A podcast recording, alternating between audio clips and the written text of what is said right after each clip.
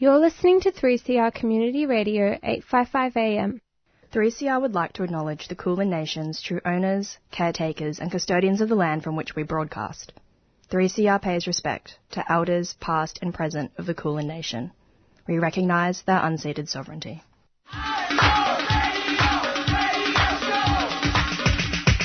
This is 3CR Breakfast. Oh yeah.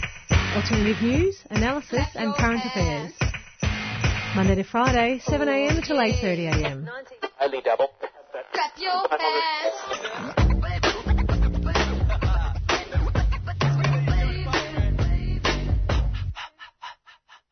Good morning and welcome to 3CR Breakfast. Today you'll hear conversations on politics, alternative news, community actions and other updates. A message from Victoria's community sector. I'm looking forward to not worrying that my patients are going to die of COVID.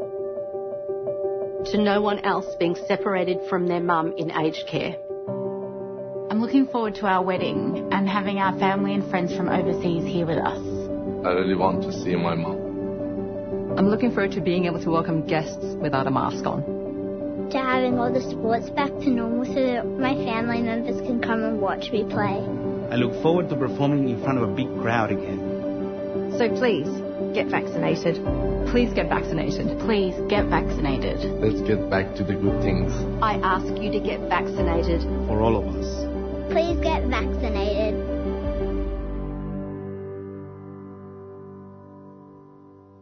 A message from Victoria's community sector. a 3CR supporter.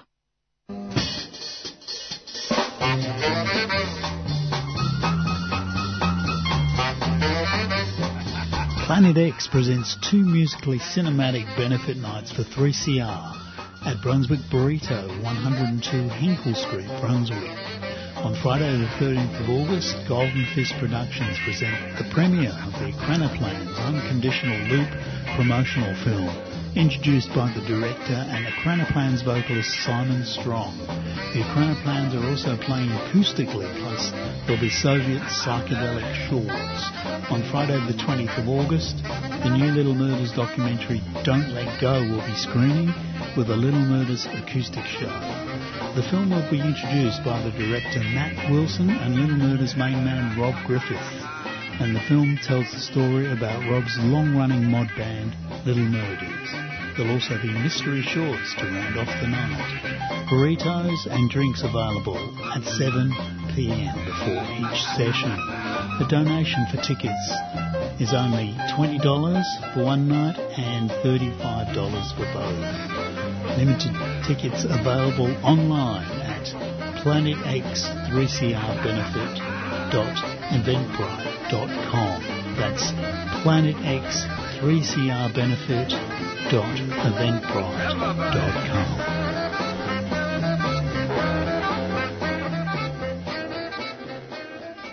Up next, Isaiah Firebrace with their cover of Don't Dream It's Over.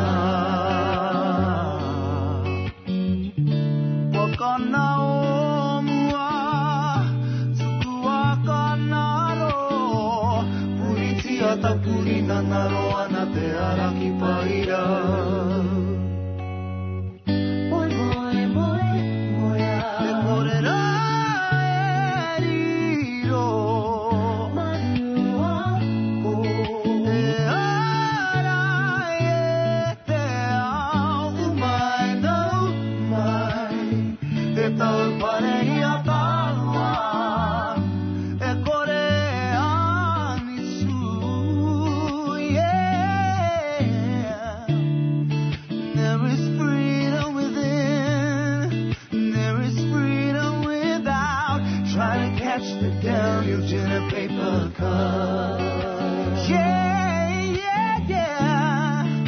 There's a battle ahead.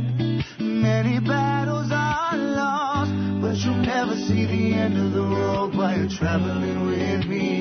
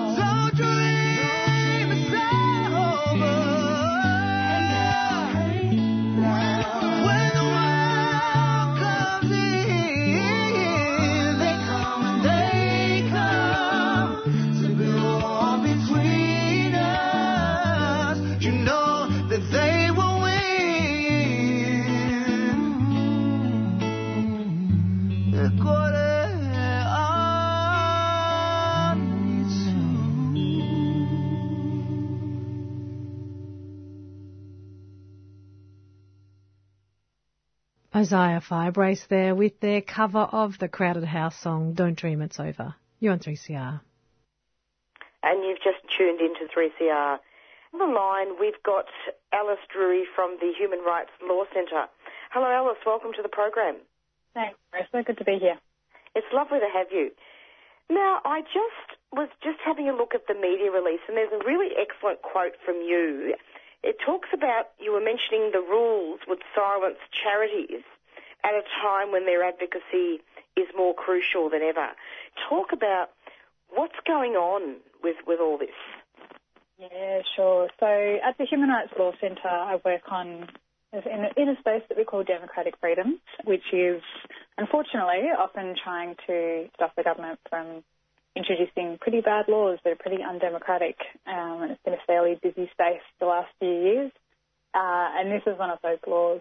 And, you know, it's been a really tough couple of years for Australians. We've faced unprecedented crises from the pandemic to bushfires to floods, economic recession.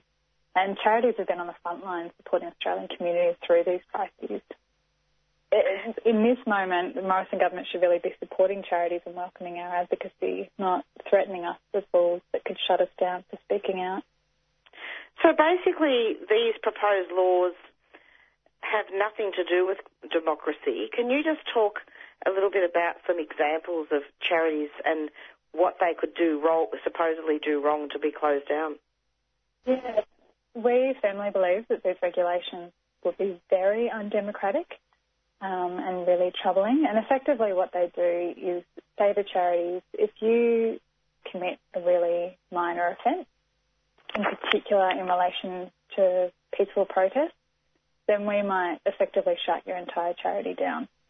Um, and that includes, you know, if a staff member decides to go to a peaceful, you know, march, it could be, you know, March for Justice or an Invasion Day rally or, you know, just like I heard just now, like your ad for a peaceful protest uh, against, um, you know, indefinite detention for refugees and asylum seekers in Australia.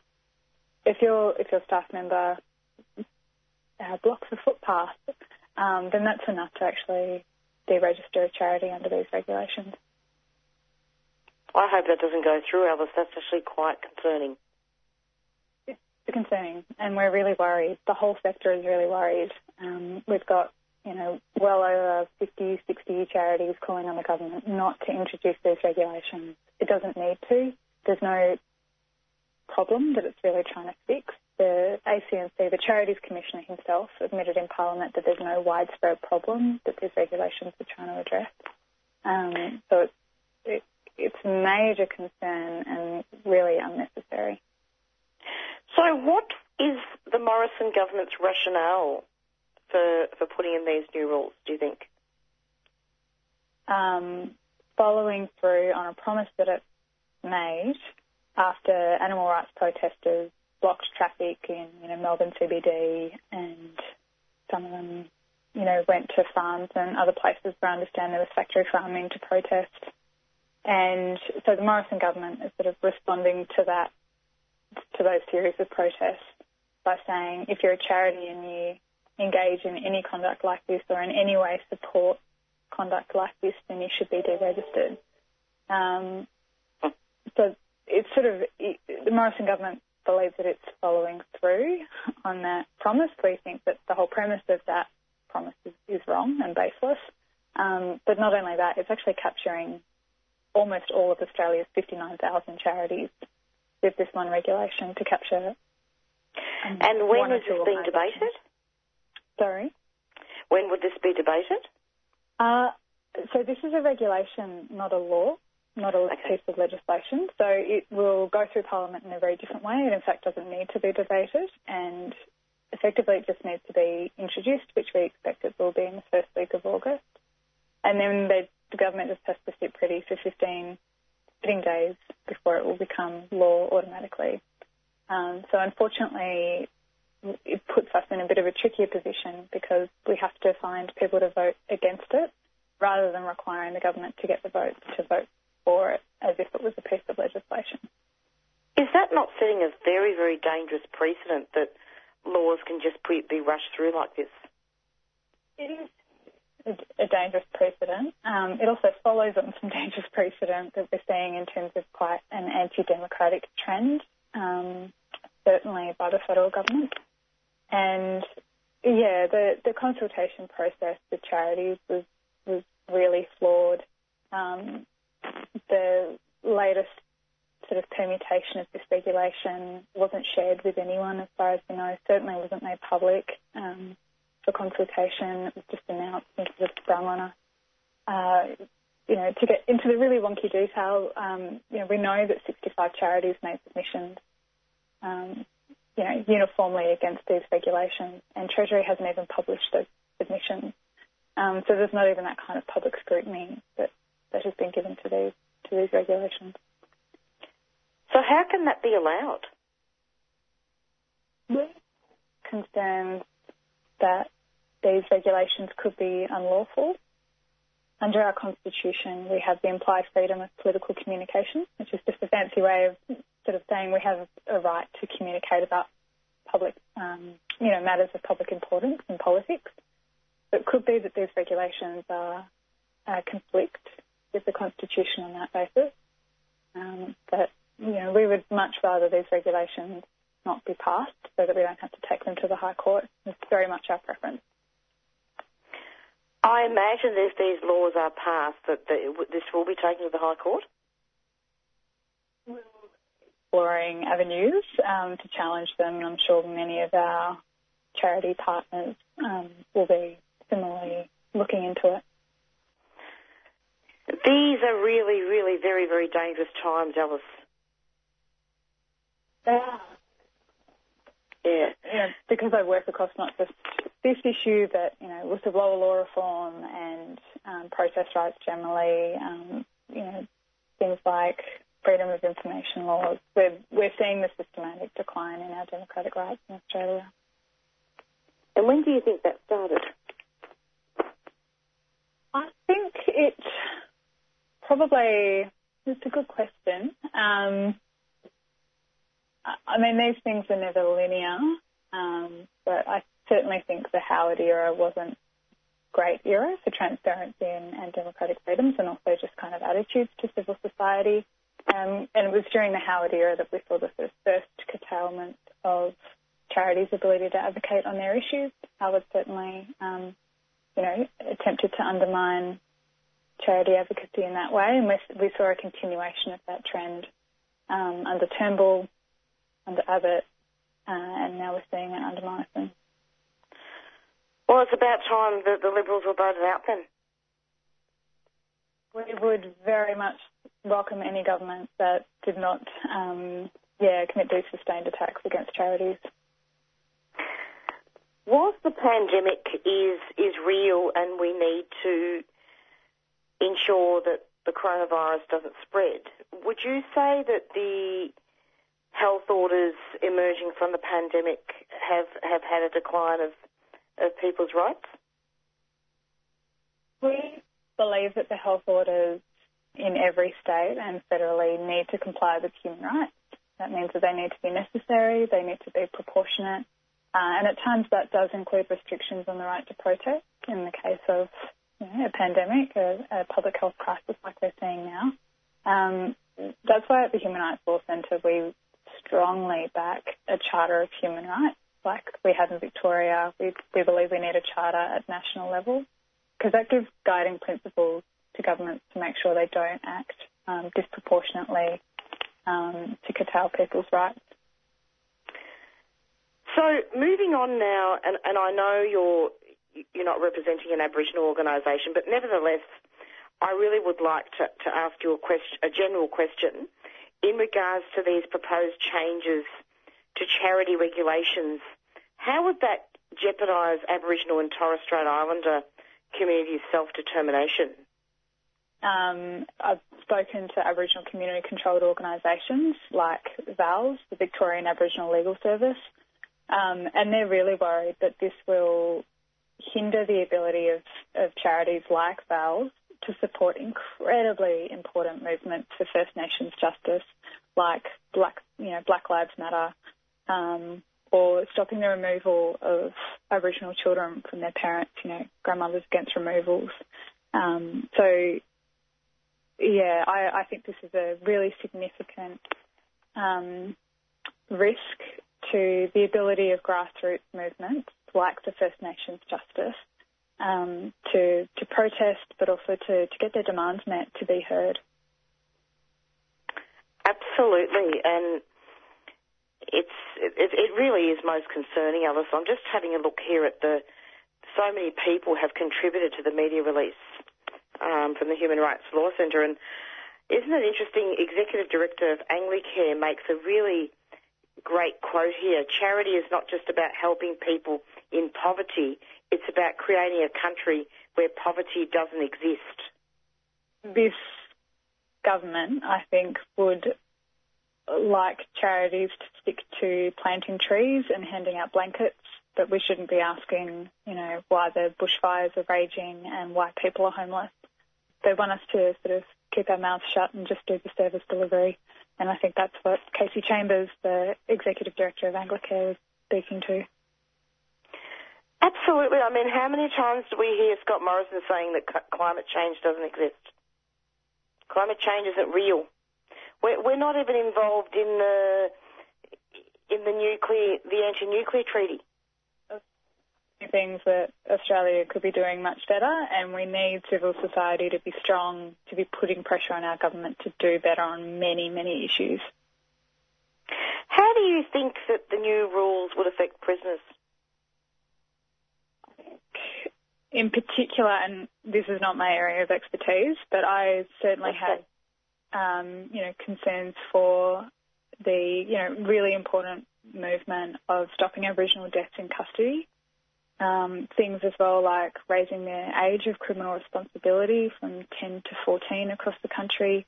Um, you know, these these campaigns are meaningful and powerful because they have grassroots support.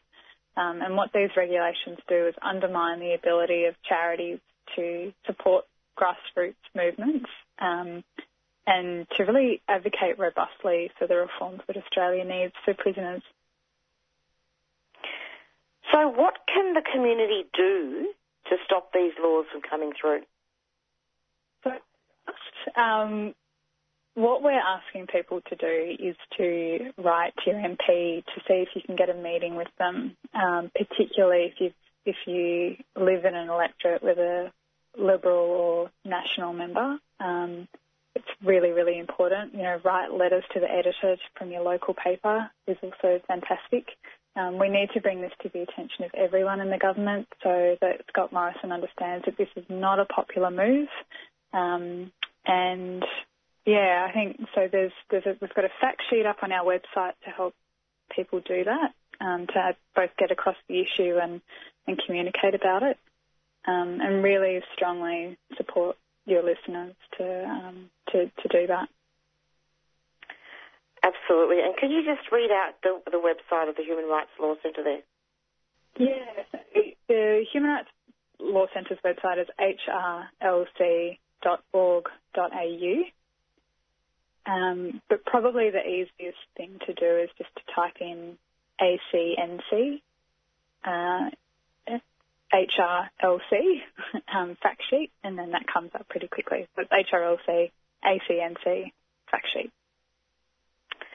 And I'm hoping that we can call on the Australian government to refrain from introducing the regulation, the regulations into Parliament. Just a final question. The charities that would really, like these rules would really have extraordinary powers, wouldn't they, to shut down a charity if the Commissioner believes it's likely that a minor offence may occur in the future. Can you explain that? The rules are so broadly drafted that they can they, give the powers to the commissioner to deregister a charity even if no one has broken the law. That includes preemptive powers. So the commissioner can say, you know, like you said, the commissioner can say, I'm going to deregister this charity. Look, they haven't broken the law, but I believe they're likely to in the future. So it's, it's pretty extraordinary. And it's worth noting as well, like no political party, no business is um, exposed to, to this kind of arbitrary treatment. Uh, it's really charities that have been singled out for this, this punitive response. It's extremely punitive. So, so basically, you can go and hand out ham sandwiches, and you know, and, and do little things, but you can't actually, you know, give an opinion or protest. To give an example, you know, a charity might want to support the Invasion Day rally that is happening on the 26th of January. They might want to give their staff, um, you know, a couple of hours off um, and, and to allow them to march. If the Invasion Day rally isn't authorised by police, then technically a lot of the actions, like blocking traffic, you know, walking down the road, might be unlawful. The police don't treat it as unlawful. The police aren't going to arrest anyone. There's, you know, long-standing sort of understanding that the police won't do that. Nonetheless, the charity that's allowed their staff to attend could be deregistered. Even worse than that, if a charity tweets about the you know Invasion Day rally, then that could be enough to see it deregistered. Oh my God, it sounds terrible, Alice. It's, it's, so it's very far-reaching.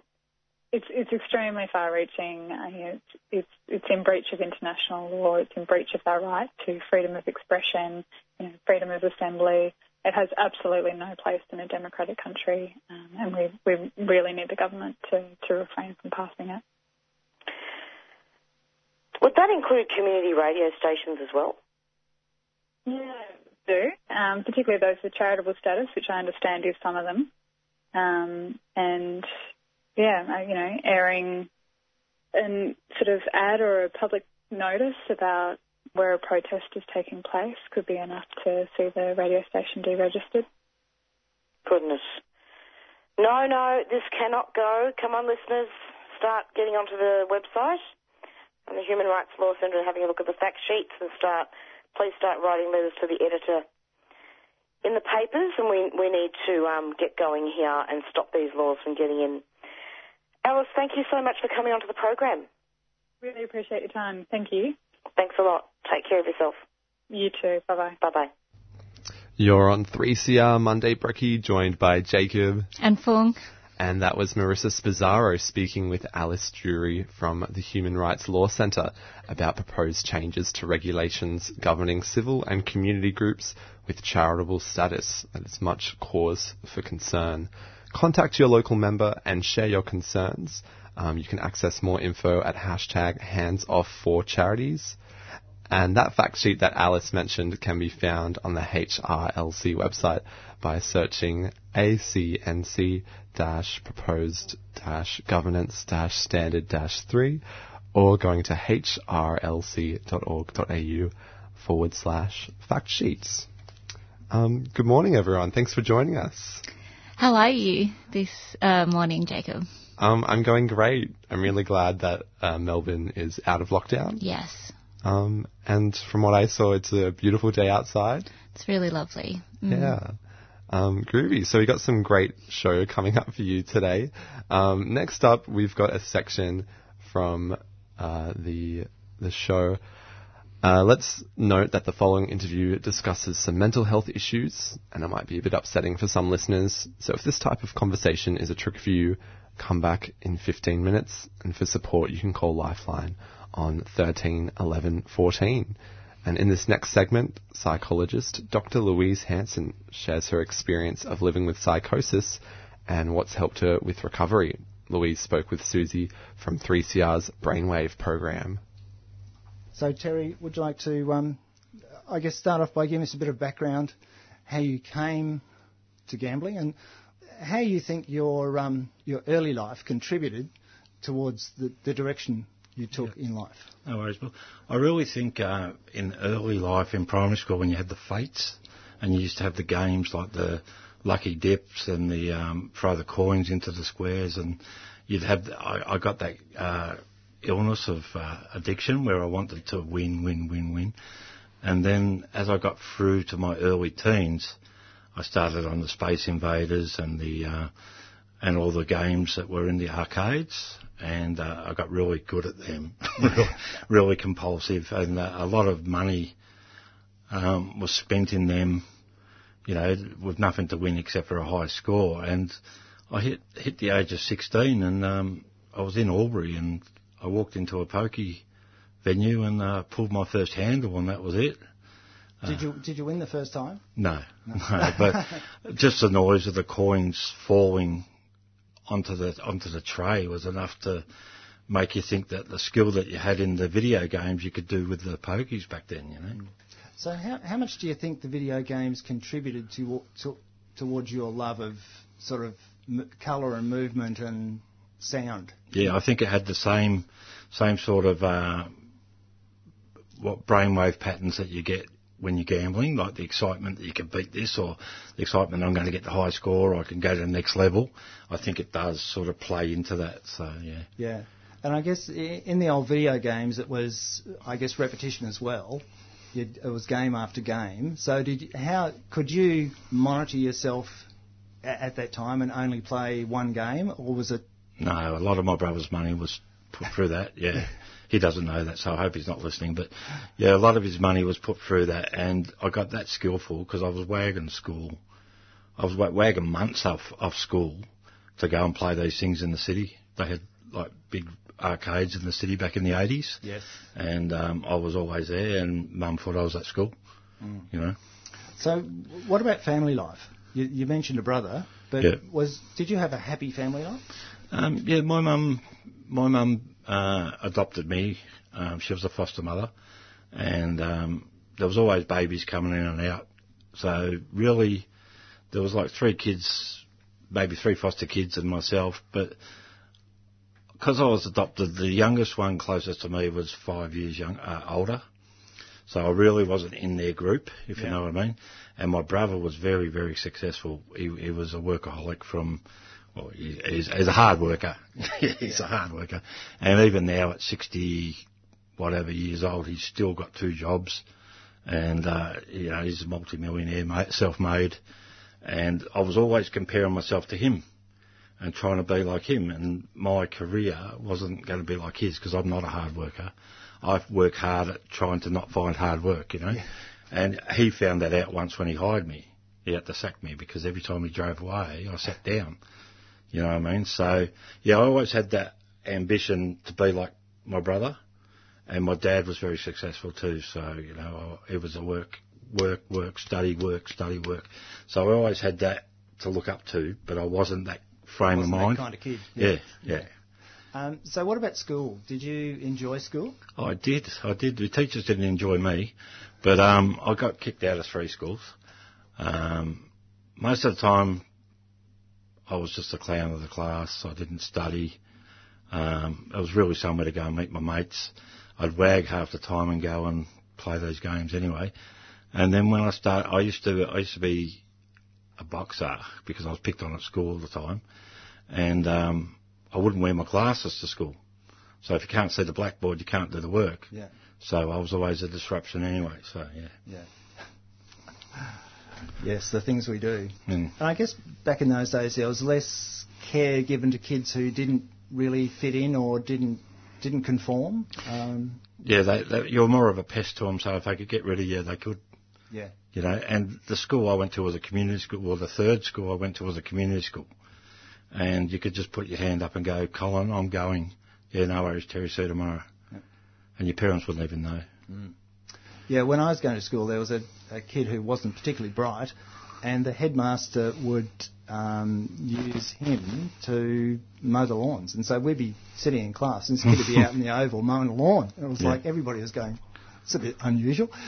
Um, but that was that was really the way it was. Um, they didn't, you know, th- there wasn't that same, um, I guess, commitment to the kids Yeah. that was getting through it. Well, as you brought that up, I just thought of a couple of kids that went right through our school that can't read or write yet. Yeah. You know what I mean? That's Yeah. pretty bad. That's Yeah. tragic, isn't it? Yeah, yeah. Tragic oversight of responsibility. Um, so, I guess it, it takes a bit of money to to play the games all the time. So, as a as a child, where'd you get the money? I think I might have mentioned that already about my brother. Yeah. Um, Mum used to give me money when I asked for it. Uh, like say I, I was going to the football, or she thought I was going to the football. She'd give me money for the football and that'd end up in the games. Yeah. Yeah. I didn't really, I don't think I really, oh well, taking it from my brother stealing, innit? Yeah. So I was stealing. I was stealing. Uh, God, I hope he's not listening to this. I'm going to get a bashing. but, um, yeah, uh, yeah, my brother, my brother had, because he worked in the pub, he had change pockets and he used to put all his change into a jar and then, you know, all of a sudden he didn't have 50 cent pieces and then, you know, um, so, you know, it's, I know it's wrong and I know I owe something to him now, even at 53. Yeah. Um, but yeah, that's the only way I really got money. I didn't go robbing anything back then, so yeah. Yeah. yeah. Um, so, were you attracted to anything else? Were you attracted to any smoking or alcohol or drugs? Um, I, I, not at that time. Not at that time. Um, I think I became compulsive at my, my sport because um, I was getting beat up and stuff like that, and I think I became uh, an addict to training, and that's why I became successful at that that sport. I trained every day. I ran every night. You know, I did exactly what I should have been doing, and I think a lot of sports people are addicts. You know, and that's why they succeed so well. And also, you see a lot of sports people after they finish their sport pick up an addiction like drinking, drugs, or gambling. Yeah. When they, yeah, when they're coming down from the high. Yes. Yeah. Yeah. So I think that's a big thing. We see a lot of people in Gamblers Anonymous that have been on the main stage. Okay. Yeah, Yeah. playing in grand finals. I won't mention any names, but you know. Yeah. It, it it must be difficult to come down out of that elevated position and realise you're just human again. Uh, yeah. Uh, that's for sure. So, you know, talking about school then. So you you were saying you you developed or you got into boxing because you were being targeted as a as a youth. Yeah. So, what was it like then to gain the ascendancy through boxing? Uh, sometimes you can become a bully yourself. Yeah. You know, um, I think through that time, I went and found a lot of people that used to bully me, and um, stood over them a bit. Um, I can remember one guy. Uh, he was about five years older than me, and I found him at a arcade, and he was more or less nearly in tears because he thought I was going to bash him. And I knew if I bashed him or hurt him, Mm. I was just as much a bully as he was when he bullied me, so I just Yeah. walked away. Yeah. Yeah. So some weren't so so lucky, but he was. Yeah. Right. Um, so you left school early. Um, I did the, the amount of years that you're supposed to, but the minimum. I did three three year tens. But that's all right. Yeah. Mum pulled me out the last year, so Yeah.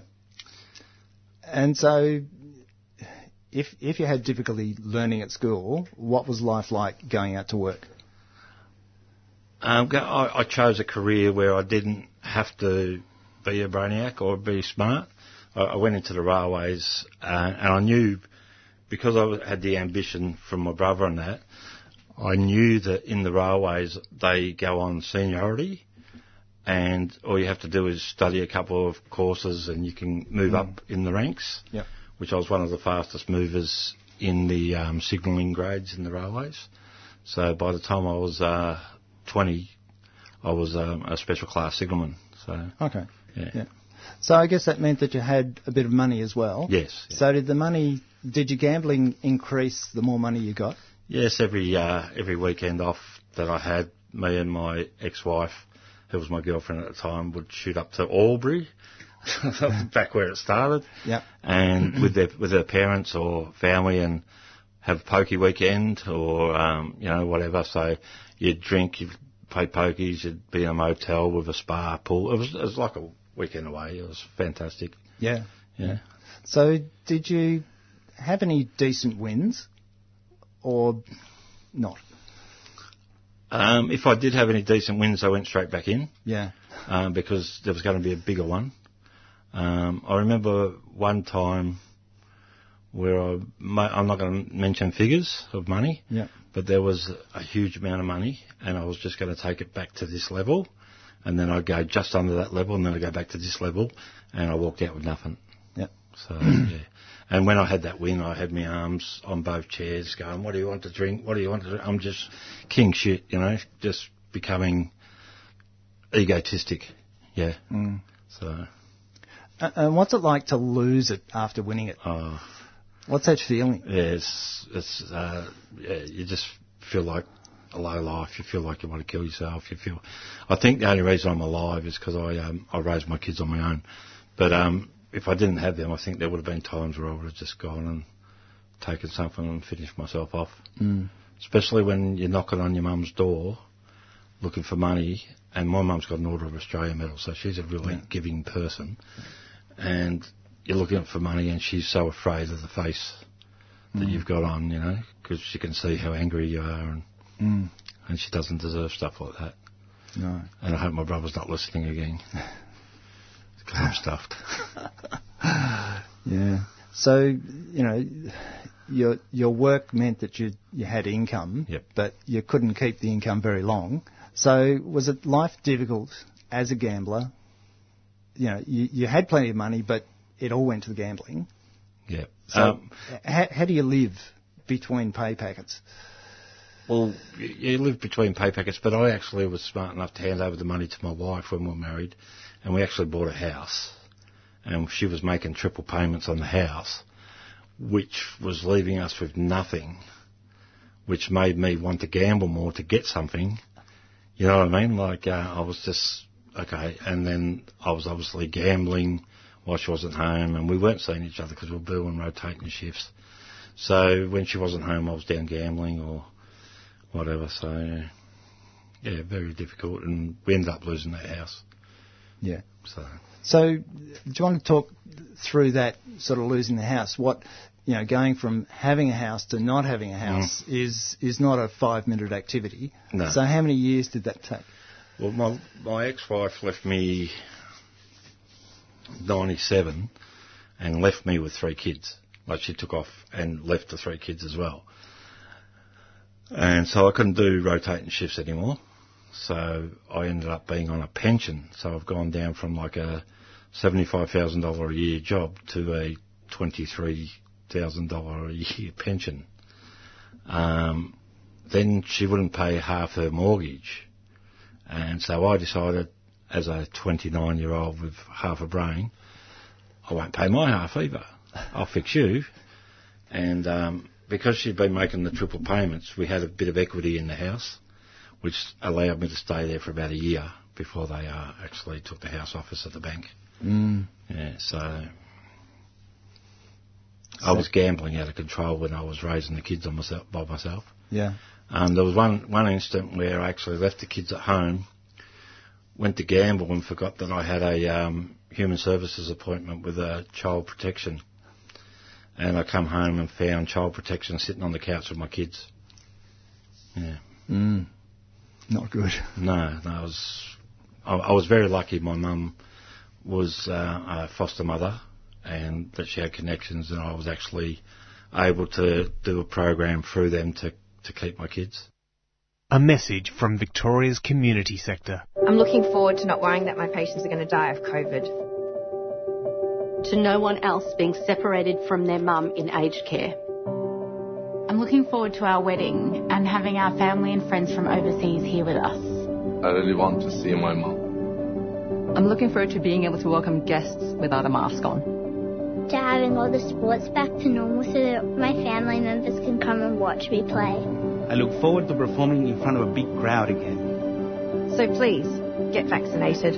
Please get vaccinated. Please get vaccinated. Let's get back to the good things. I ask you to get vaccinated. For all of us. Please get vaccinated.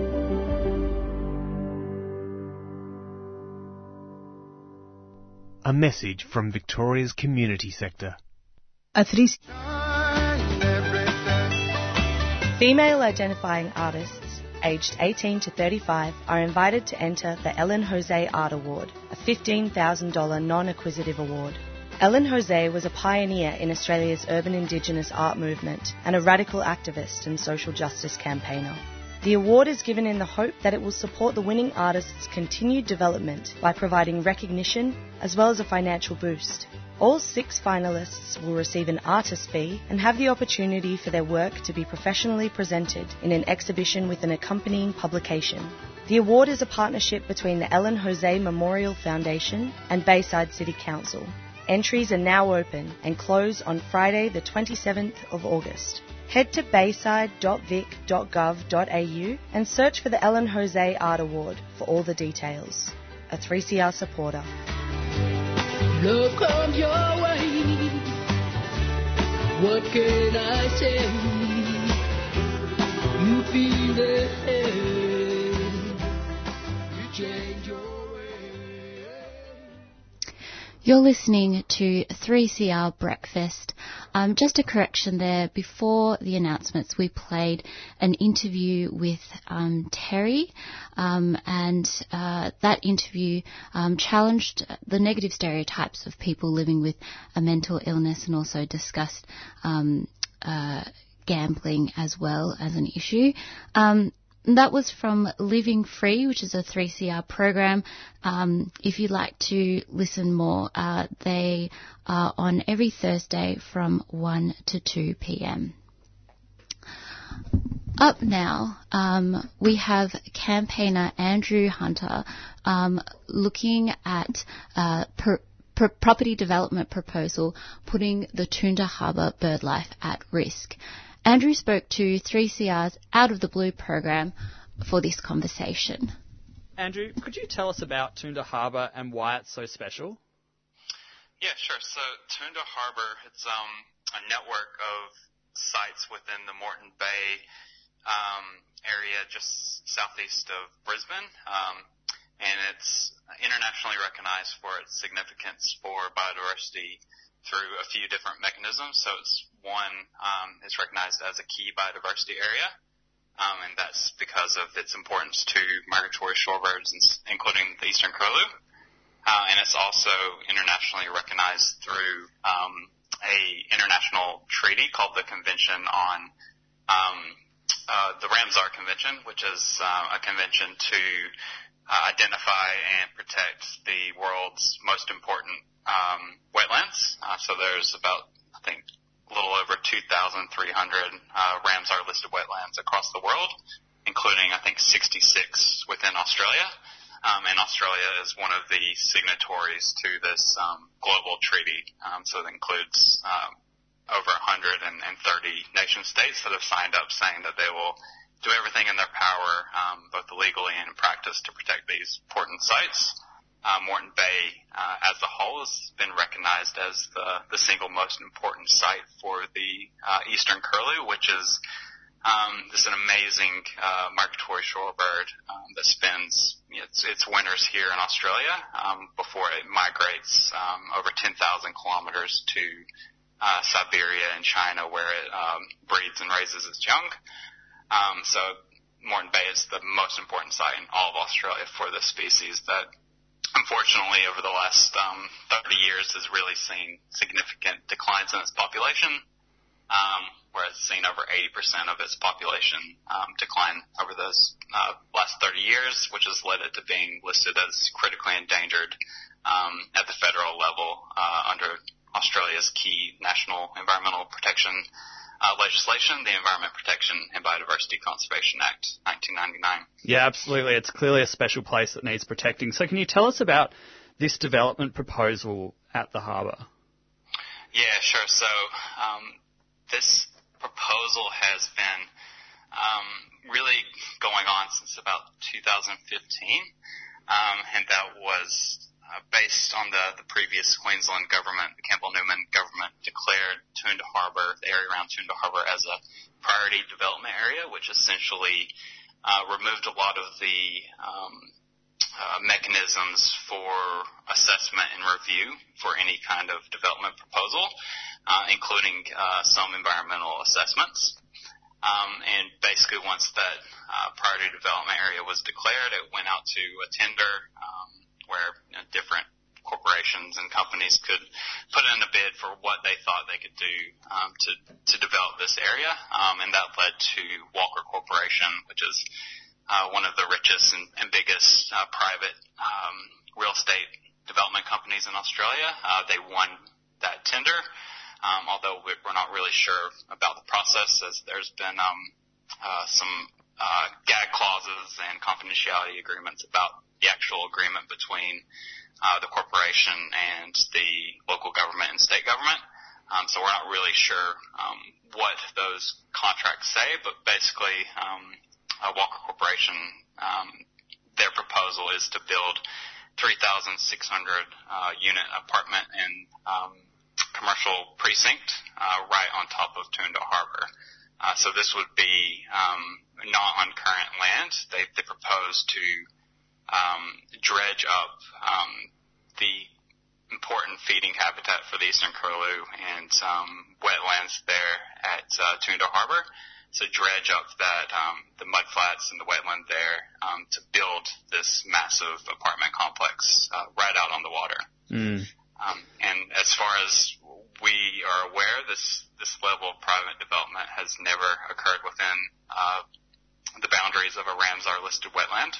Mm-hmm. Definitely not in Australia, and as far as we're aware, uh, nowhere in, in the world. So that it really sets a, a very dangerous precedent if this is allowed to go ahead. That basically um, our most important wetlands are free and open for private development. And you just mentioned that, um, like a project like this, obviously goes through a number of a process of environmental prov- approvals. Where is this project at now? So currently, it's um, it's being reviewed under the, um, uh, like I said earlier, the, the National Nature Laws of the Environment Protection and Biodiversity Conservation Act, the EPBC Act. Uh, so anytime a proposal, um, whether that's a real estate proposal, um, extractive industry, uh, could potentially have an impact on what's called a, a matter of national environmental significance. So that includes Ramsar listed wetlands, that includes uh, listed threatened species like the critically endangered eastern curlew, uh, World Heritage Sites. There's a few different, um, I guess, criteria that could trigger the EPBC Act, and if a, propo- a proposal could potentially impact one of those um, different um, uh, what are called matters of national environmental significance, then the proponent has to uh, put in a referral to the federal government, basically giving them a full um, list of what they see the impacts could be, uh, and then the Minister for the Environment would um, you know, make a, a decision on whether that um, referral would need to go through further assessment through an environmental impact statement in some instances, and that's where Toondah Harbor is at right now. So in 2017, I believe, the then Minister for the Environment, Josh Frydenberg, um, declared that Toondah Harbor's proposal was a controlled action and it would need an environmental impact statement. Um, and that actually went against the advice of the Department of Environment, who advised the minister that it should be rejected full stop at that stage. Uh, but unfortunately, he, he made the opposite decision and decided that this proposal needs to, to go through a full environmental impact statement. Uh, and, and, for the past three years, Walker Corporation have been developing the impact statement. Um, so basically, that will be tens of thousands of pages of documents um, uh, from the proponents, the Walker Corporation, saying how they um, they think the proposal will impact the environment, including those Ramsar listed wetlands, um, critically endangered species, and how they plan to mitigate or offset those impacts. Mm. So we expect that um, what's called an EIS, the Environmental Impact Statement, to be released for public comment uh, within the, the next weeks to months. Mm-hmm. So it's, it's imminent. Yeah. So what would you like to see happen? Uh, clearly, um, there was a, a, moment back in time when uh, people were advising that the project shouldn't go ahead at, at, all, and now it's going to be assessed. So what would what would the campaign like to see happen now? Yeah, sure. So from, from BirdLife Australia's perspective, um, it's full stop, no development or building within Ramsar listed wetlands. Um, those are, I said, internationally important. We've signed a convention saying that we'll do everything in our power to protect these wetlands.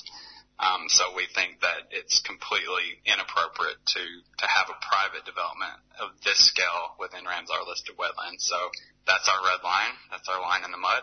Is no development, no no matter how big, within these Ramsar listed wetlands. So if the Walker Corporation comes back and has a completely different proposal after this EIS and it's land based and we have to look at the uh, their plans and we, we don't think there'll be any impacts on uh, threatened species, including the birds, then yeah, we would be okay with that. But um, the current proposal is completely um, uh, off limits as far as we're concerned. Yeah, it's interesting because like uh, proposals aren't often knocked back by the federal government. But recently, a project was knocked back um, because of, a gas project in WA was knocked back because of its impact on Ramsar listed um, wetlands, wasn't it? Yeah, that's exactly right. And I think previously um, we we had done uh, a bit of an analysis, and I think it was like 99% of uh, proposals that get to the stage where they, they go through an environmental impact statement, they ultimately get approved. Um, sometimes that's with conditions, sometimes that's just full outright approval. But as you said, uh, there was that recent um, referral that was rejected by the current Minister for the Environment, Sussan Ley, um, just a few months ago, and, and really um, that's two in the last two years that this current minister has, has rejected based on impacts to um, Ramsar listed wetlands and migratory shorebirds. So the one you were referencing was um, impacts to shorebirds and the 80 Mile Beach Ramsar listed wetland, which is in north of, uh, northwestern Australia. And then another decision that Minister Ley um, rejected was the Turtle Cove Retirement Village, which was in the Great Sandy Strait, which is just north of uh, Moreton Bay uh, in Queensland. And again, that, that rejection was due to impacts on Ramsar listed wetlands and shorebirds. So the, the precedent's been set by this minister that um, she will reject a, a proposal. So we're just hoping that and hoping and advocating that she'll make a similar decision for, for Toondah Harbour. How does the local community feel about the development? Yeah, so the the local community, we, we work with um, a great local community action group called um, Redlands 2030, and they do a lot of great advocacy, and, and they've um, done some excuse me, uh, some local surveys um, just out of shops and at uh, community events, and their surveys have found that 80% of the uh, the community that they talk to uh, oppose the um, the current proposal by Walker Corporation um, at the level that is currently being proposed. When the, the priority development area was announced, as I said um, a few years ago, the original plan was to, to build a few hundred unit apartment complex and really to redevelop the ferry terminal area around Toondah Harbour, which is the gateway to, to North Stradbroke Island. And it, it appears that the community really backed that really kind of low key, low impact development. But since, um, since the original priority development area was announced, it's really ballooned into this massive, you know, thousands 3,600 um, unit apartment complex, which is completely um, over the top from what was originally proposed. Mm. Last question: How can people get involved with the campaign? Yeah, it's a, great question. So for BirdLife Australia, if you just go to uh, Act for Birds, A-C-T-F-O-R-B-I-R-D-S dot org, um, if you go to there, that's our BirdLife Australia campaign page, and you'll see uh, a, a button right there for Toondah Harbour. If you click that, we have a sign-up page, so you'll get all of the most important um, announcements, any news, and especially uh, when the environmental impact statement is released for public com- comment, we'll be really uh, asking um, anyone who who is concerned about this proposal to to put in a submission to that that public comment period because we really think that we need to demonstrate both the local opposition to the, the proposal but also the, the nationwide uh, opposition because really what happens at Toondah could happen anywhere if it's allowed to go ahead. And that was BirdLife Australia's Andrew Hunter speaking to 3CR's Out of the Blue show. You can catch Out of the Blue on Sundays on 3CR from 11:30am. And next up, we have a segment about the Beirut explosion anniversary. So on August 4th, 2020, a large amount of ammonium nitrate stored at the port of the city of Beirut exploded, causing at least 7,500 injuries, $15 billion in property damage, and tragically over 200 deaths. One year on, the city of Beirut in Lebanon continues to grapple with the aftermath of the explosion amidst the COVID-19 pandemic and government instability. And joining us now to discuss the one year anniversary of this extraordinary event is three members from the Lebanese community here in Melbourne. Safa is a second gen Lebanese Australian artist studying a Masters of Architecture. Camille is a Lebanese musician and filmmaker. And Myrna is the host of 3CR's Salam radio show and a DJ under the name of Marushti. Uh, welcome. Thanks for joining us, the three of you. So I think my first question will be for Safa. So one year on from the Beirut explosion, how are recovery efforts going? Hi, um, thanks for having us. So mostly through NGO and community efforts, they've been able to fix many buildings, but um, a lot of people still aren't living in permanent homes. Some are homeless. Um, there are still many buildings that are destroyed or badly damaged. Um, and um, there are lots of partially fixed buildings, but not fixed enough for residents to go back in, and there's been um, minimal or non-existent government compensation. So mm. all of these efforts are through NGOs. Absolutely. Yeah, we can't rely on our government. We just have to do it through the nation and people overseas helping helping us helping our family back in Lebanon.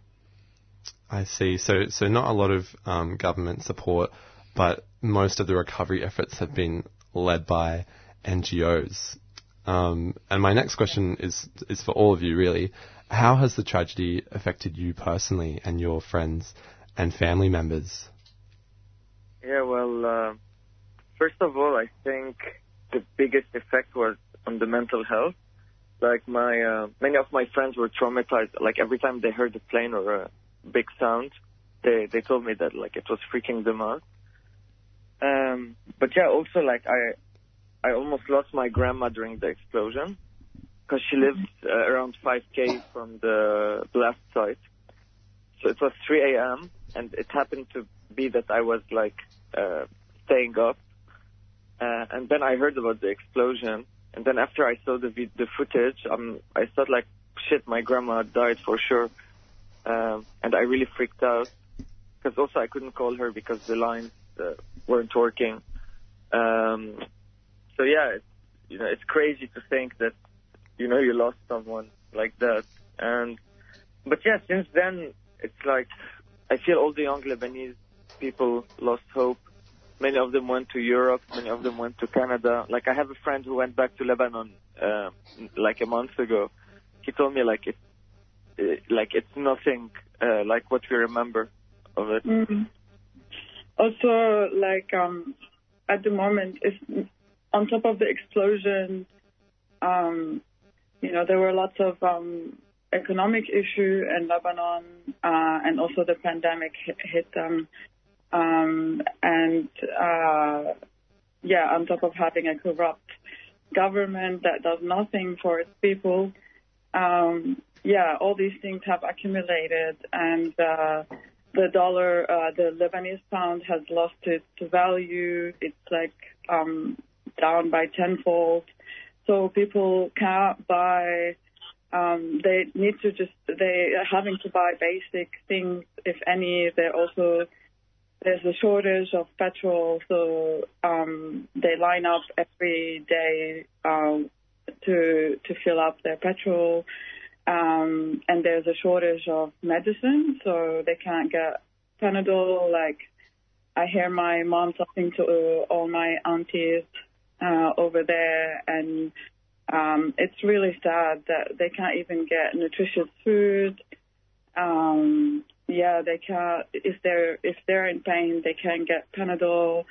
Um, so all these things we hear about, like, is really heartbreaking um, to see this like big, um, yeah, big decline. Like it, was already declining, but like, yeah, at the moment it's it's really really bad, and um, people aren't living a decent life over there and it really affects us here as well, as we really care about um, yeah our family and our country that we see deteriorate in front of our eyes, and um, yeah, we also feel hopeless, but we're trying to to do as much as as we can to help them from here.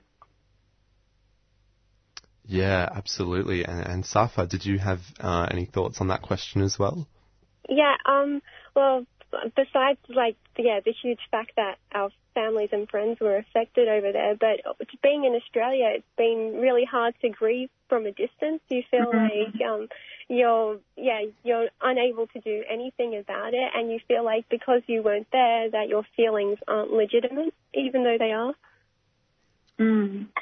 Of course, yeah. I, I really do feel for you. It sounds like the impacts of this have been devastating, both um, on a personal level and also just on a, a, fundamental human rights level, not having access to medicine and and uh, health and etc. Um, and Myrna and justice as well. Yes, and justice. Um, yeah. And what measures have been taken to hold the government accountable for the devastation here? Yeah, so there has been a trial um, in Lebanon uh, to find who's culpable of this atro- uh, like horrible event, um, and it's uh, at the moment led by Judge Tariq Bitar, uh, but is facing a lot of uh, challenges, and uh, the biggest one is the immunity uh, we have immunity in Lebanon for the representatives in government, which only can be lifted by the parliament, which is the government itself. So, um, yeah, so Tariq Bitar is asking for lifting of those immunities of MPs and officials. Um, and he has he, he asked the interior minister uh, for permission to lift immunity. Um, Abbas Ibrahim, who's the director of general security has. Um, and uh, the interior minister initially agreed, but then changed his mind, uh, which led to protests outside his house.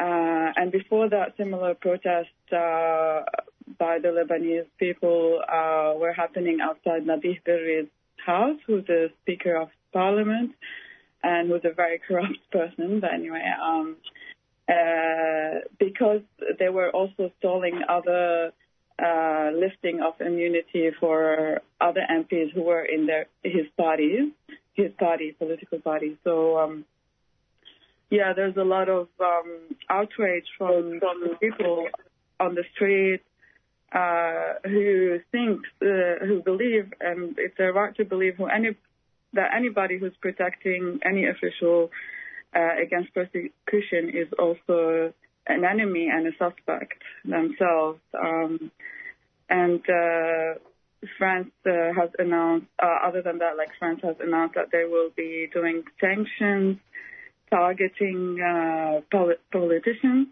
who um, they think is get, uh, culpable of it. and and they're proposing to help our government, but only if our government is formed. So there's a lot of pressure now for the government to form.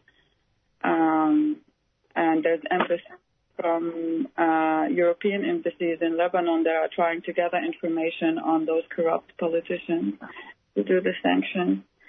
Um, but yeah, and there's a call for um, an international um, court to, yeah, uh, to do the trial. Um, but it's it's a it's a bit, it, yeah, it's very complicated and um, yeah, and it's really hard to know who's saying the truth um, uh, because um, even if we have international court, you know, they've been known, for example, U.S. courts, they've been known to um, use it to prosecute their opponents. Um, so, yeah. It, it Yeah. sounds like it's it's quite a, a complex uh, situation, and, and there's a lot of outrage from the people um, by the sounds of it, and a bit of international pressure from from Europe as well. Um, but have we seen any changes in the leadership a year on? Uh, not really, actually. Uh, like the thing is, the Lebanese government keeps playing. It's like a play they're putting together just to distract people. Like every time they do something wrong, they they announce something like a resignation of an official or something just to uh, calm the people down. But but like one of the funniest things that happened is uh, when the October Revolution started in 2019. Uh, yeah, 2019 it was. Um, we had a prime minister called Hariri who was in power, and people protested big time to get him out, and he resigned. And they put someone else in his place. And after the second uh, person resigned, they put back Hariri in his place. It's like, okay, we're out of actors. Let's, let's bring back that old actor. Um, yeah, so it's And and now he's resigned again. yeah, now he's resigned again. It's like he, he's going on holidays by resigning. and um, yeah, and, and you know, it's a bit like a kids show. Like when you're a kid, you you kind of uh, uh, take it in, and you like you get fooled by what's happening. But as you grow up, you're like, oh, like the script is so basic and simple. and that's what's happening now. Like the Lebanese people are slowly waking up, and they're uh, realizing that all of this. So like anyway, like an advice I can give to the viewers who just read the Lebanese news on the like main news website. Like when you hear of someone's resignation or the government collapse or whatever, it doesn't mean anything. Uh, it's just something they're doing to distract the media and the people. But I mean, before there's real change and the whole uh, political class really collapses, that's when things are really uh, different. It's not when one like like the way the Lebanese system is makes it that like if one of the it's like a hydra. If you cut one of the heads, two will grow from it. So, it's pointless to uh, like to have one official resigning because they're going to replace him with someone else that's within the same class.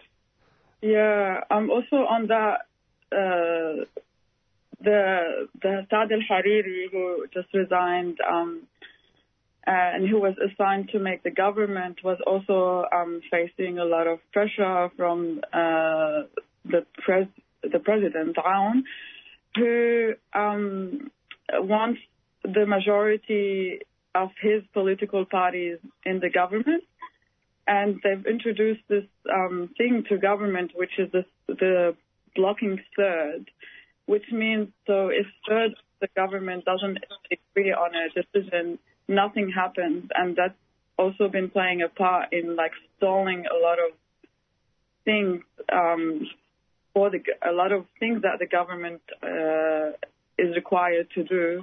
It just always gets blocked by that this uh, stupid rule yeah, so it's really, it's, it just doesn't seem that there's a solution and specifically not a solution that will satisfy the people who want all those politicians out, not just one. Um, and it's important for that because like, um, all these different parties that control, um, the, the government are based on like their religious party and so and because Lebanon has all these different religion, all these people that, um, belong to certain religion want to make sure that their rights is kept. So that's what's been like really dominating the scene is those politicians using um, religion to control the people and to make them vote for them again and again and again. Mm, mm. So it sounds like it's a lot of show, um, but not a lot of accountability or action. Uh, and thank you, Camille, for those those excellent analogies. I guess uh, from a viewer's perspective, what can we in Australia do to help the situation in Beirut? Um, so it's it's pretty hard because um, because of the current um, currency value in Lebanon. Like the country needs money, but we can't just continue to keep giving them money. Um, but if you can set, like send your donations to um, reliable NGOs because they they do need it. But within Australia itself, you can um, check in on your Lebanese friends, ask them how they're doing. Um, uh, on Wednesday, we're running an event at Monash University Caulfield to just talk about Beirut and celebrate Lebanese culture. So Camille will be um, playing some music there, and we'll have um, Lebanese coffee and food. Um, yeah, just to keep keep Beirut in um, conversation. Mm-hmm. Um, also, the, there's more Lebanese people living outside of Lebanon than there are in Lebanon. So if you are um, a Lebanese Australian listening to this, check if you're eligible to vote because our voices do matter. And in the last, the 2018 election, um, only 3% of the di- diaspora voted. So, um, yeah, there's the, there's uh, potential for us to change the narrative in Lebanon. Yeah. yeah. And um, yeah, one thing you can do like uh, Safa design T-shirt that says "Kullun yani Kullun," which is uh, which means all of them means all of them. It's a slogan used in Lebanese protests, and all donations are going to the efforts in Beirut as well. And yeah, as, as Safa stated, I think it's very important to um, to talk about it and put pressure because uh, like the governments will only change if there's international pressure. So like if here people like ask their political representatives to suppose uh, to support like this cause, then the government will put pressure on the politicians in Lebanon. Like now they, uh, for example, the European Union now puts pressure on uh, Lebanese politicians, but like each uh, politician they consider corrupt will be banned from from traveling in the EU and will be banned from doing any cash transactions to anyone in the EU. So that's a big step forward, and I think we should maybe. I mean, of course, Australia is not that close to Lebanon to do that, but um, eventually maybe something similar could happen. Yeah, but also in Europe, the the sanctions there's a framework for them, but that hasn't gone through yet, so it could take it could take years. Mm. Yeah. Also, um, at the moment, I just want to add to all of this, there's um, huge fires happening in Lebanon, and it's really horrible to see. It's they're like um, the effects of them are of these these fires are like um, worth 10 years of fire in uh, as a accumulated fire in one in one event. So it's really bad, and it's mainly um, it's all over Lebanon, but also like the biggest part is in the north. And so um, part of the donation that Safa will be giving from her T-shirt sale will be going to those um, to an organization in the north that's helping with the fires and with the uh, Lebanese um, fire defense team. So um, yeah, on top of all what's happening now, there are fires and, uh, and it's very hot at the moment in Lebanon because it's summer, so it, it will, I think it, it will get worse um, if we don't do anything. And because of all this corruption, we don't have enough petrol to fight the fire for um, the fire brigade, and um, yeah, we need. It's like an urgent situation at the moment, and. Uh, I think we need a, a lot of donation for this um, to be resolved. Um, yeah, it's, can't uh, do it. Yeah, like, uh, there's a funny story with the Lebanese government is that they they got uh, like fi- uh, firefighting helicopters a few years ago, but Yeah. it like they never really activate. They just kept them there and never used them. And then they said that uh, they're actually unsuitable to be used in Lebanon. My like after they got them. Yeah, that's how inefficient they are. Wow, that, that's crazy. Um, well, thank you so much uh, to all three of you. Definitely some actionable steps we can all take there. Uh, Safa, could you just tell us uh, where we can access details for your event on Wednesday? Um, so it'll just be on, so it's open to the public and it's at um, Caulfield Monash. Um, I'll also be live streaming it. I don't know if I should send you a link to that or. Yeah. Um, yeah, so it, I'll just be doing it through my Instagram. So if you can't actually make it on the day, you can watch us live.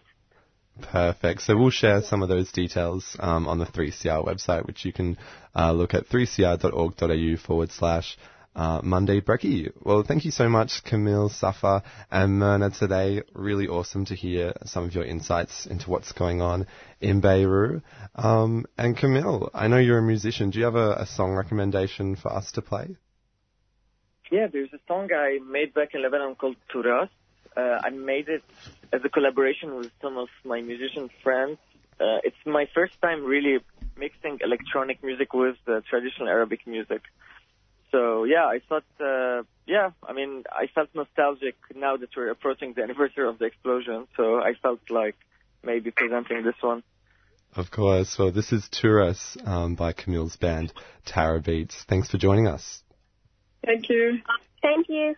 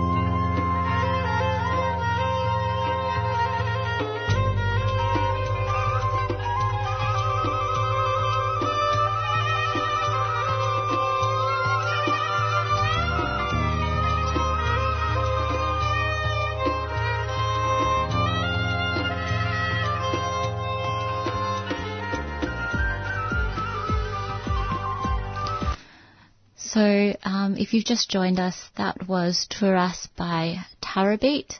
Um, and just before that, we heard Jacob speaking to um, three members of the Lebanese community as they talk about the aftermath of the Beirut explosion in 2020. Um, up now, we have La Trobe Student Union organiser Nawi um, explaining why she's supporting university staff against forced redundancies. She also explores why student unions are losing their relevance and what can be done to get it back. My name is Nawi. I'm part of the La Trobe Student Union. I'm a general member there, um, and I'm also helping coordinate the education campaign to stop the cuts with La Trobe students against uni cuts at the moment. Yeah, so can you tell me a bit more about that? Is it mainly due to COVID? Yeah, I guess La Trobe has been leading a little bit around the country when it comes to the cuts to education. So our Vice Chancellor, John Dewar, is actually um, the chair of Universities Australia, who last year, when the university sector was hard hit by the COVID crisis, they argued to do voluntary redundancies to try and make up for the shortfall in their profits due to the lack of international students being able to come into Australia which has kind of like unleashed a whole series of uh, restructures uh, to our universities.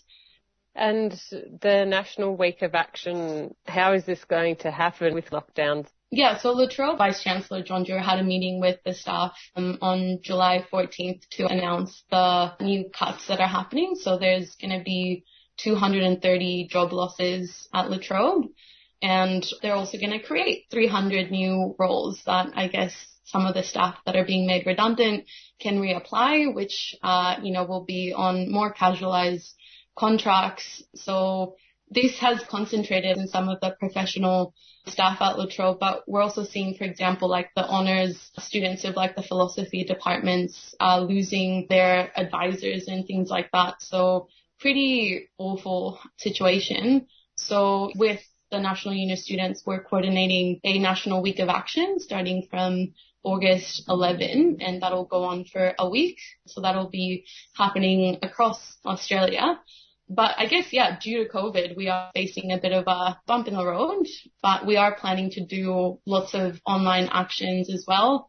You know, there's at the moment, at least specifically at La Trobe, there's a consultation period that lasts three weeks from the 14th. So we're also trying to bombard John Dewar and some of the consultation live streams that he's going to be doing, you know, ask some of these questions like, well, you say that you know, our education is not really gonna suffer from these restructures, but we're already seeing that. And as students, we know that staff conditions and, you know, teaching conditions are our own learning conditions. So what does he have to say about things like that? Do you know much about what's happened with the La Trobe Student Union? It doesn't exist in Bendigo anymore, for example, and now they've got this association instead. Yeah, that's kind of the juicy story because, I mean, John Dewar not only has been leading in attacking teaching and staff, but also the student union. So yeah, last year the La Trobe Student Union was defunded by 90%. That remaining 90% was given to this new student association that was created across the La Trobe University campuses which is not a student union. It's not only controlled by students. The vice chancellor, for example, can sit on the board of directors. Every expenditure that, you know, the councils in either Bundoora or Bendigo, all of the spending needs to be pre-approved by the board. So it really has removed really all independence from student organizing. So I think that we need to, yeah, understand this attack of creating essentially a SCAB student union in this mm. broader context of attacks to higher education. And again, particularly the fact that John Dewar has been leading these cuts, I think really presents an opportunity, I think, for us organizing at La Trobe to say that this is not an example that should be followed by other universities and that students are actually pretty pissed off about, yeah, the state of education and our own bodies to uh, fight back and resist these cuts. And I think it does raise more questions about just like student unionism uh, in Australia. The fact that at the moment, you know, voluntary student unionism is what we are seeing, which means that the services and amenities fees that students pay uh, that goes directly to the university, and then it's up to the university to negotiate with the student unions to see how much of that funding they can receive, which I mean, immediately restricts, I guess, the student union in be able to position itself as oppositional to the vice chancellor if, you know, all of their funding comes from the universities. You know, the fact that that happened in, what was it, 2005 or 2006 really defanged, I think, a lot of the student unions around the country. So yeah, I think like we're presented with a bit of an opportunity, I think, at the moment to rebuild student unionism, um, and actually start drawing the lines and saying, well, if you are going to look at the broader context of education in Australia, we have consistently seen liberal governments attacking the sector, trying to more and more, you know, direct it as an American style model where you can pay, you know, thousands of dollars for your degree. Also the lowering of like the HECS repayment thresholds last year, you know, the doubling of the arts degrees. It's really, yeah, kind of like a pretty poor terrain for students at the moment. So we definitely need to rebuild the grassroots activism um, and engage more students. How has everything gone with the union doing your elections and everything during COVID and not having people there to vote and Mm. How how's that gone? So last year, kind of like the reason why the student association was created is because there's been two factions of the labor students running the La Trobe Student Union for many, many years. And there was a uh, Somyurek faction that were called the Mods. So quite famously, you know, were revealed in that 60 minutes expose as branch stackers. Mm. All of the people in this 60 minutes expose of branch stacking had been previous presidents of the La Trobe Student Union. Um, all of them. so, um, yeah, it was just like, oh yeah, we know all of these people have been presidents of the La Trobe Student Union. Um, and the president from last year, Annabelle Romano, was also in that Labour Party faction. Um, so she was kind of like behind restructuring the, the student union and merging it with kind of like the regional student unions and creating this vice chancellor led kind of um, student association. And COVID kind of made it easier because, well, there's students aren't really around. Yeah. Um, so there was a lot of undemocratic character to it. And then different section of the labor students wanted to save the La Trobe Student Union. And, you know, a lot of us that weren't part of labor helped to oppose this new association being constructed. But like the vote turnout, for example, to the La Trobe Student Union elections last year was, it was like 900 students, which yeah. does not really, um, represent, yeah, the cohort. Yeah. Mm. Yeah. I think it more represents the fact that student unions haven't really been doing a lot for the past few years, you know. Um, mm. It's been about, oh, let's run like a free breakfast program or you know, mm. events, which is kind of like obviously nice. You know, students are poor. These are things that are necessary, but it really has completely taken the edge off of saying, well, actually students care about broader things than just kind of like events and, and free breakfasts. And if you mm. want to make yourself relevant, you need to actually have things to say about events that are happening in their lives. And it's not only going to be directly related to their education. It could be things about the environment. It could be, you know, things like standing up against racism. We saw, you know, Black Lives Matter up last year.